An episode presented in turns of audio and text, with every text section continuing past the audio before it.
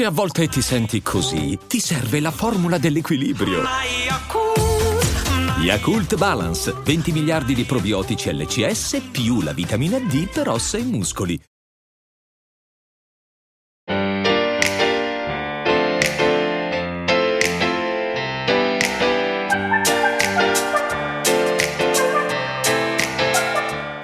Prima di iniziare questo episodio voglio chiederti un favore, che tu stia ascoltando questo podcast su Spotify o Apple Music o qualunque altra piattaforma di streaming, ti chiedo di lasciare una valutazione a cinque stelle, questo è il modo migliore per supportare Trecentosessanta e io ti sarò molto riconoscente.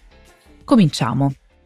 Allora, non sono mai stata una grande fan di messaggi acchiappa consensi del tipo se vuoi puoi, pensa positivo eh, e così via, però mi piace coltivare una mentalità di apertura e penso che ci sia un fondo di verità anche in postulati di questo tipo.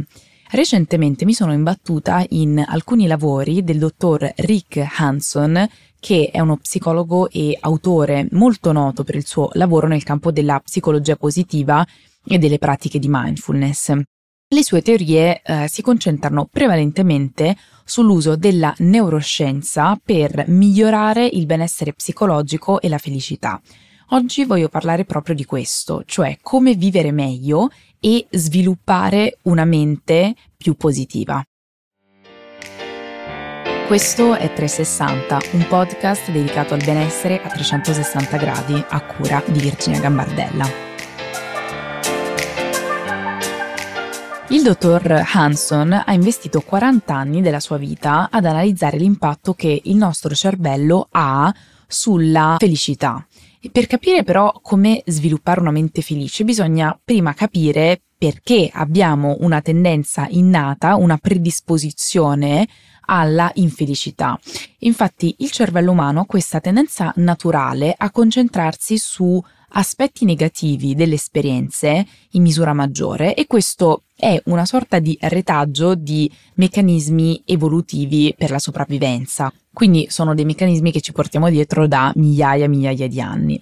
Questo concetto si chiama negativity bias, che tradotto significa predisposizione alla negatività, ed è una tendenza proprio radicata nella nostra evoluzione perché ha avuto un ruolo fondamentale nella sopravvivenza della specie umana. Nell'ambiente preistorico era essenziale per la sopravvivenza prestare attenzione a minacce potenziali, ad esempio dei predatori o altri pericoli, e la capacità di ricordare e imparare rapidamente da esperienze negative aiutava proprio ad evitare le stesse minacce in futuro, ed erano delle minacce che in alcuni casi potevano proprio causare la morte. In altre parole, gli antichi esseri umani, che erano più attenti e più reattivi agli stimoli negativi, avevano maggiore probabilità di sopravvivere, quindi di restare in vita e di trasmettere i loro geni. Dal punto di vista psicologico, il bias negativo significa che noi tendiamo a ricordare, tendiamo a enfatizzare e reagire più intensamente alle esperienze negative rispetto a quelle positive. Ad esempio, un insulto o una critica possono avere un impatto emotivo più duraturo rispetto a eh, un complimento oppure, non so, un incoraggiamento. Facciamo proprio un esempio pratico. Supponiamo che eh, tu esca di casa e vada a fare la spesa, facciamo finta che ti stai avviando ehm, verso l'uscita, quindi eh, esci dal supermercato, hai le mani molto piene, arrivi a casa e eh, fai fatica a aprire il portone di casa, quindi stai cercando le chiavi, devi poggiare le buste e così via, arriva una persona all'improvviso che ti apre la porta e ti lascia entrare, quindi eh, questo è un evento positivo, provi gratitudine nei confronti di questa persona che in un momento mh, minimo di criticità ti ha dato una mano. Poco dopo vai avanti con la tua giornata, sali in macchina e eh, succede che qualcuno ti tampona. Ora, nell'arco di eh, qualche ora sono successi due eventi, uno positivo e l'altro negativo. Ecco, quale dei due eventi pensi di ricordare di più a fine giornata? Quello positivo o quello negativo?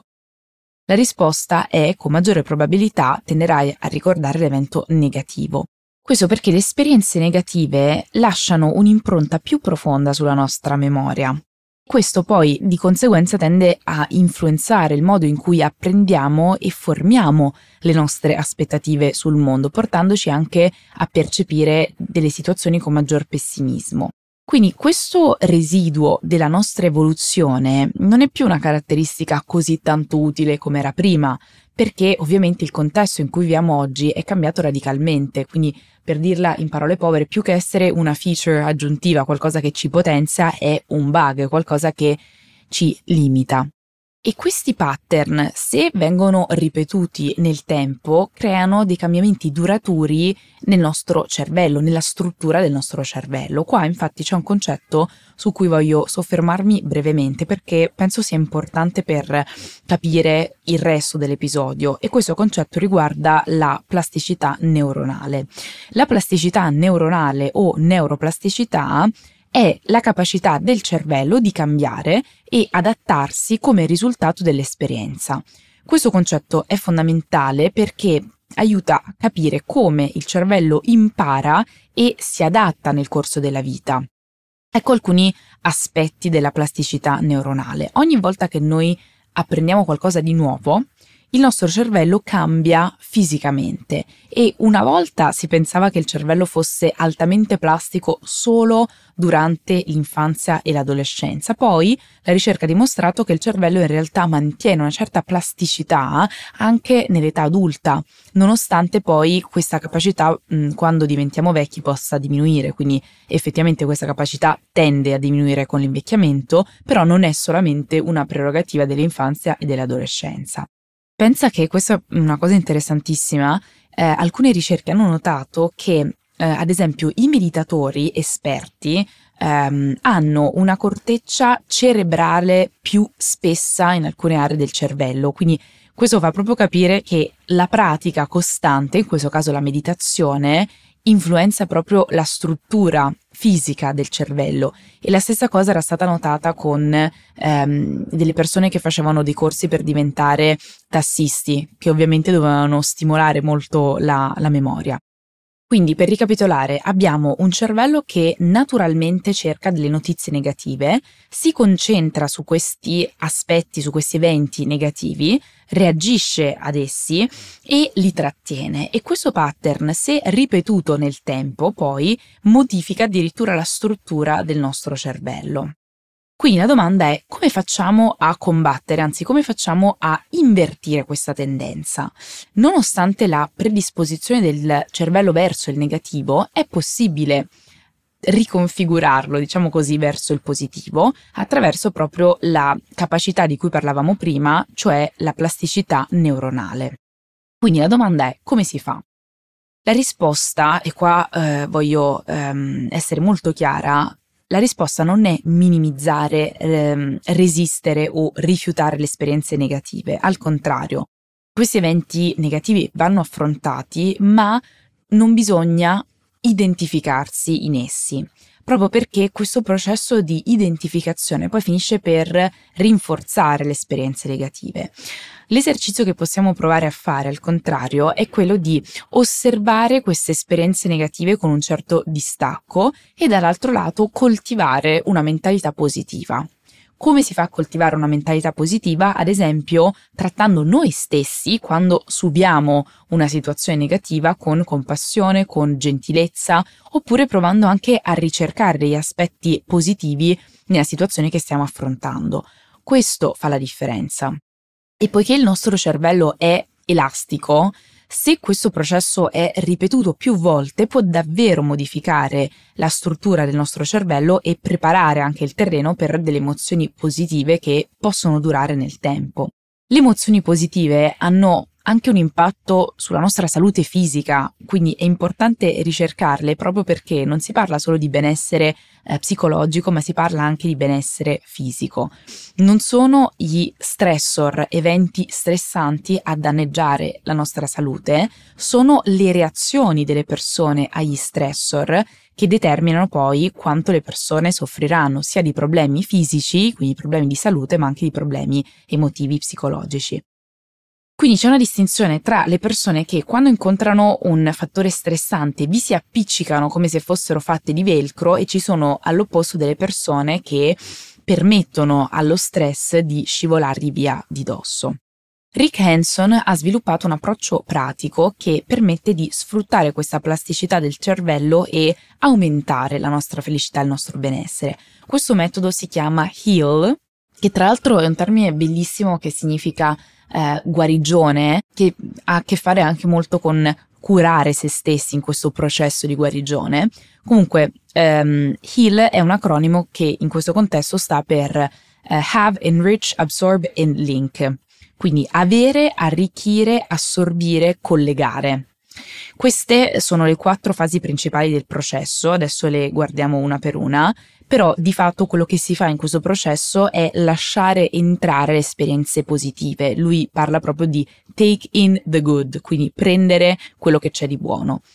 La prima fase, have, avere, consiste nell'avere una esperienza positiva, molto semplicemente. Quindi questo può accadere naturalmente nel corso della nostra giornata o può essere anche una cosa che si crea in modo intenzionale. L'obiettivo qua è semplicemente notare o produrre un momento positivo, che sia, eh, non lo so, il piacere di una tazza di tè caldo, che sia la gioia di un complimento ricevuto o magari evocare un ricordo felice. La seconda fase è enrich, arricchire, quindi dopo che abbiamo avuto un'esperienza positiva, il secondo passo è arricchirla. Che significa arricchirla? Arricchirla mh, significa eh, magari concentrarsi su di essa per alcuni secondi o per alcuni minuti, permettendo che l'esperienza diventi più intensa e più significativa. Questo si può fare in vari modi, si può fare mh, prestando attenzione a dettagli sensoriali, emotivi e anche cognitivi dell'esperienza, sperimentando pienamente tutte le sensazioni positive che sono associate a questa esperienza. Si può, non lo so, allungare l'esperienza proprio in termini di tempo, si può intensificare l'esperienza, si può um, renderla multiforme, quindi la si può esperire con più sensi, quindi la si può, non so, um, anche assaporare con il gusto, oppure la si può annusare con, con l'olfatto, magari sto pensando alla tazza di tè caldo di prima. Oppure un altro modo per arricchire l'esperienza è notare quello che c'è di nuovo in questa esperienza. Questo vale soprattutto se ci sono delle esperienze abbastanza ripetitive, quindi guardare questa esperienza con eh, la mente del bambino o la mentalità zen. La terza fase è assorbire l'esperienza positiva, quindi lasciare che questa eh, si sedimenti nella nostra mente, nel nostro corpo. E questo è un processo ehm, quasi fisico in cui proprio ci si immagina o si sente l'esperienza positiva che si sta calando profondamente nel nostro essere e si sta proprio consolidando nella nostra memoria, nella nostra memoria sia emotiva che cognitiva. Eh, cioè quindi proprio immagina che tutte queste sensazioni di amore, di gratitudine, di gentilezza, di compassione vengano assorbite dentro di noi come una spugna assorbe l'acqua. C'è un concetto che mi piace tantissimo um, che si chiama uh, savoring in inglese, che significa proprio assaporare. Questo è un concetto che mi piace molto perché spesso siamo talmente accelerati che quando ci capitano delle esperienze positive, ma anche proprio minime, le lasciamo sfuggire via in pochi secondi, le lasciamo andare. Pensa, non lo so, ad un abbraccio. Alcune volte abbracciamo le persone senza neanche percepirle. La prossima volta che abbracci qualcuno, prova a prolungare questo abbraccio per, per qualche secondo, prova a restare, prova a chiudere gli occhi, proprio a sentire, non so, il profumo dei capelli o i tessuti ehm, dei, degli abiti della persona, prova a sentire la pressione del, del corpo. Questo veramente è un momento magico, ma ci sono altre migliaia di esperienze che facciamo senza assaporarle fino in fondo, non so, goderci un tramonto, ehm, un passo che ci piace e così via. L'ultima fase è opzionale, eh, si chiama link, collegare, consiste proprio nel collegare l'esperienza positiva mh, che stiamo eh, sperimentando con delle esperienze negative del passato, quindi si tratta in realtà di percepire simultaneamente l'esperienza positiva e un'esperienza negativa, dando però priorità all'esperienza positiva, quindi questo è come se fosse una sorta di reset, cioè ci aiuta un po' a sovrascrivere o aggiornare le vecchie esperienze negative con delle nuove esperienze positive. Ora, perché tutto questo è importante? Perché ci mostra che noi non siamo solo vittime passive delle nostre menti o delle circostanze. anche se non possiamo sempre controllare quello che ci succede, abbiamo comunque un certo spazio di manovra su come interpretiamo e reagiamo a queste esperienze. Possiamo esercitare un controllo su di questo.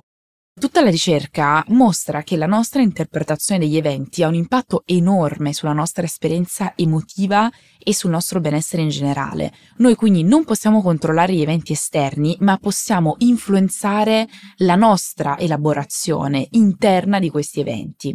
Quando accettiamo che possiamo scegliere come interpretare le nostre esperienze, ci apriamo alla possibilità di una maggiore resilienza e agilità emotiva. Questa consapevolezza ci permette di passare da una reazione automatica e spesso negativa a una risposta più riflessiva e costruttiva.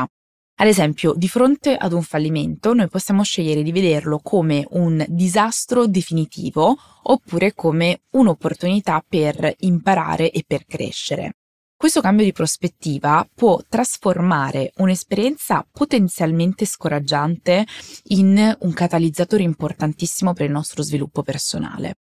L'approccio di accogliere quello che ci succede, le nostre esperienze con apertura e con curiosità, piuttosto che eh, con resistenza o anche con giudizio, è, questo io lo ripeto spesso, una pratica eh, centrale all'interno della mindfulness. Questa mentalità veramente ci consente di osservare i nostri pensieri e i nostri sentimenti senza però identificarci con essi. Quindi ci rendiamo conto che i nostri pensieri sono solo pensieri e non sono realtà assolute. Quindi creiamo un distacco e con questa distanza emotiva possiamo scegliere in modo più consapevole come vogliamo rispondere a questi eventi. A me questo approccio sta veramente cambiando la vita e noto che crea un rinforzo positivo di esperienze e di situazioni, perché quando fai spazio al positivo, quindi quando crei spazio per tutto quello di positivo che c'è in delle situazioni, questo si ripercuote a cascata su tanti altri aspetti della vita. Prima di tutto le persone intorno a te, perché siamo attratti da persone positive, siamo attratti da persone che hanno un approccio non forzato però in maniera eh, quasi finta, in maniera ostentata alle circostanze, quindi un approccio positivo ma diciamo mh, con estrema naturalezza, quindi io eh, accetto quello che c'è e non mi concentro necessariamente su quello che c'è di negativo, ma accolgo quello di bello che mi sta regalando la vita in queste situazioni. Quindi siamo predisposti bene nei confronti delle persone che reagiscono e agiscono in questo modo, quindi cerchiamo di essere, di diventare noi in primis queste persone, cerchiamo di lavorare su noi stessi, sulle nostre emozioni e sulle nostre reazioni per arrivare a questo obiettivo. Io voglio concludere questo episodio con una frase che mi è piaciuta molto, che dice "The mind takes its shape from where it rests upon". Questa è una frase inglese tradotta in italiano, la mente assume la forma di ciò su cui si posa. Io la trovo bellissima. Questa espressione veramente mh, sottolinea come la nostra mente sia plasmata dalle esperienze, dai pensieri e dagli ambienti su cui focalizziamo la nostra attenzione.